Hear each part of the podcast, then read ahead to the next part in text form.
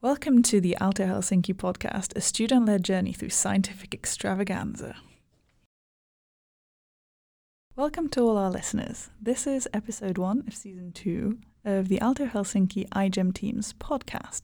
Now, in case you're not familiar with what iGEM is, it's a synthetic biology competition that was founded by MIT in 2004 in Boston, USA. And at this point, there are over 350 teams competing Aalto Helsinki has been part of the iGEM competition since 2014, but we'll tell you a bit more about what iGEM actually entails after introducing ourselves. My name is Sophia. I am one of the co hosts. Um, I am from Hungary and I am studying translational medicine, mainly focusing on infectious disease and regeneration of tissues. And my co host? Hi, I'm Mari. I'm from Finland. And um, I started first my studies at the University of Helsinki I study food science and I'm soon finishing my, my bachelor's there. And I'm also currently studying design at Aalto University.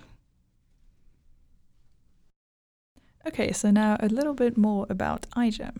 iGEM stands for International Genetically Engineered Machine, and it brings together students from high schools, undergraduates, as well as overgraduates who are interested in synthetic biology and the solutions that can be used through genetic engineering to address modern problems.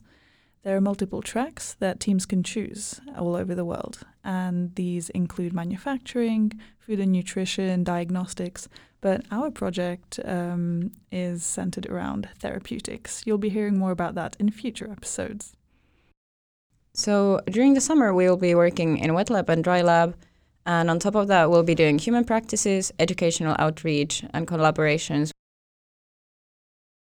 Since the iGEM project is rather intensive and it lasts for almost a full year, um, we needed to assemble a team that has a variety of experiences. This is shown by myself and Mari having different expertise and experience in food science and medicine. There are also other team members who are more involved in engineering or bioinformatics. Together, our experiences and knowledge and skills and make a great combination for pursuing the solution that we are looking for. We'd like to introduce our team leaders. Uh, Vera, stage is yours. Okay, thank you, Mari. So, yeah, I am Vera. I am the other co lead this year. I am studying molecular biosciences at the University of Helsinki. And I'm Melissa. I'm the second co lead for this team, and I am stu studying uh, biosystems and biomaterials here at Aalto University, and I am also from Finland, Helsinki. As mentioned, uh, we have two main groups, which are wet lab and dry lab, but then in addition to that, we also have subgroups. For example, my subgroups are graphic design, writing, collaborations, and human practices. And for example, Melissa, what kind of subgroups are you in? My subgroups are fundraising, giant jamboree planning, and collaboration. I'm, and I'm also lead of the wet lab team. What about you, Vera? Um, I am uh, especially um, part of the social media and human practices. I'm kind of the leader of those subgroups, and then on top of that, I've been doing fundraising, a little bit of collaborations, ki- kind of a little bit of everything, and then mm-hmm. I'm part of the wet lab team. Yeah, just to note as well, Melissa mentioned Giant Jamboree planning, which was not addressed at the beginning. So mm-hmm. the Giant Jamboree is usually happening in October, November time when the projects have been finalized, and that's where we all meet Paris this year, hopefully, uh, COVID permitting, where we will be presenting our project to the other teams. And judges. And judges, yes. okay, so to our team leaders, we wanted to ask you how is your position different from being um, regular quote unquote member of the team? Well, I think uh, like we have a main responsibility to keep the project moving and making sure that we meet all the deadlines. So, yeah, that is maybe the biggest thing, yeah. like that someone always knows what's happening um, even if you're not doing everything, you still know what's happening in the different subgroups. For Mhm. example, um, someone told me that um, being a team leader in an iGEM team is like you are first a team member, and then on top of that, you are a team Mhm. team leader. So it is not a separate position, but you Yeah. are team member first. Yeah. So we are part of the project the Yeah. same. Now that we're talking about team leading, um, what has been the best so far? What have you learned so far? I feel, for me at least, since um, most of the people in our team are further on the studies than I am, I've met a lot of very skilled people uh, who are so smart. I think it's been so cool to meet so many new people who are so talented. And it's been like, I think it's been very cool this spring, and I've learned so much from them. And naturally, of course, also from researching this project as well. But I think that's been the best part. Yeah, I think it's been really cool seeing from like just a few ideas to now actually having a plan what we're doing and it really being like like we can soon start to do actual stuff in the lab that has been really cool and i've also liked really uh, our social events those have been really nice to get getting know the whole team Mm. What's the next social event that's coming up? We are going to Heureka tomorrow. Actually, um, we we are maybe doing something there during the summer or autumn, I think. Mm-hmm. So then we are going to get to know the facilities there. educate ourselves Yes. Also have a little bit of fun on the side. yeah, think that's, uh, exactly. It's important as well. Yeah, it is. And then now you've mentioned what you've enjoyed, but what's been a challenge of being a team leader? Well i think we both ins experienced like the stress of getting the summer jobs for everyone Yeah. Uh, so, apart at least as a part of fundraising group, we have been trying to get all the schools and faculties uh, on board with employing all of our team members for the summer to be like as research assistants, but uh, working on this project only. So it will be easier for us also to do and focus on this project fully.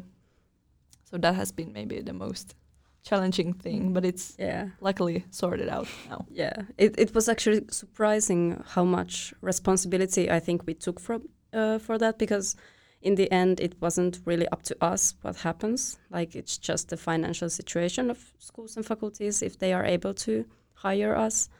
But then I, I felt at least I felt a lot of responsibility of what what if we don't get salaries for everyone? Like Yeah. what do we do then? But that is now behind us and everything's fine. But that was maybe the like biggest stress of the spring. But Yeah. then maybe on top of that, like trying to keep up with our timetable and scheduling that we're trying to do. That's maybe something that's also a bit challenging sometimes. I think since since all of us are studying either full time or uh, doing theses or or whatnot, it, it's kind of challenging to to actually fit everything in your Mhm. schedule, like especially during the spring because it's such a such a hectic time. But but we have managed to do that. Yeah, we have definitely, and it's nice. I think um, we were speaking about this a few weeks ago with the team that some team members um, are busy at different times than others. So someone can always pick up your slack if something really comes Yeah. in your way. It really helps having 10 team members because then you're never alone. Whatever you need help with, there's always someone who can can kind of kind of support you. Yeah, exactly. And a project of this intensity doesn't work if the support is not there. So it's Yeah. lucky. Next, I would like to hear what are you hoping to achieve in the end of the project? What are what are your um, goals? Well, I'd like to have some results in the way that we have a cool idea. And I hope that it doesn't end with a cool idea. I hope it ends with a cool results as well. So that is something, and then naturally after that, like also presenting those results would be kind of cool to actually show people that we did a cool thing. Yeah, yeah, I'm really looking forward to presenting at in Paris then our idea and also at other events. So we're uh, going to Slush to present our topic and also the science basement. Right. Mhm. And also, um, if we have time and resources, um, I've heard that there's also an idea of doing an actual paper.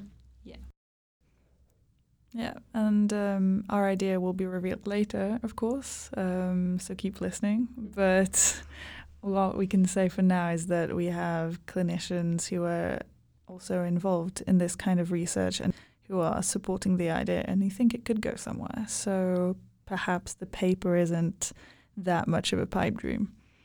No, and and I think we're also gonna have some some guests, maybe Yes. from the clinicians you just mentioned. Exactly. One of our OG supporters. Yeah, yeah. All right. So, um, to our team leads one more time. Last question for today is what are you looking forward to the most in the future of the project? Well, I'm looking forward to really starting like full time during the summer and really like dive deep into the iGEM world. Yeah, I have kind of the same answer. Like I'm very excited about getting getting started in the lab, like actually learning more of the practical work we're gonna be doing since at least for my bachelor's we haven't been doing that at that that much. So it would be nice to actually learn more and then during the summer we'll be working like full time for three months together as a team and I believe you get to know people a lot better in that kind of setting. So I'm actually very excited also about like who the people in our team actually are and getting to know you. So I think that's also something I'm looking forward to. Yeah, me too. Those are all the questions we had for today for this introductory episode. So, thank you, Vera and Melissa, for talking about your experiences. And uh, stay tuned for more, especially the reveal of our topic. And you can also find us on social media with the handle Aalto Helsinki.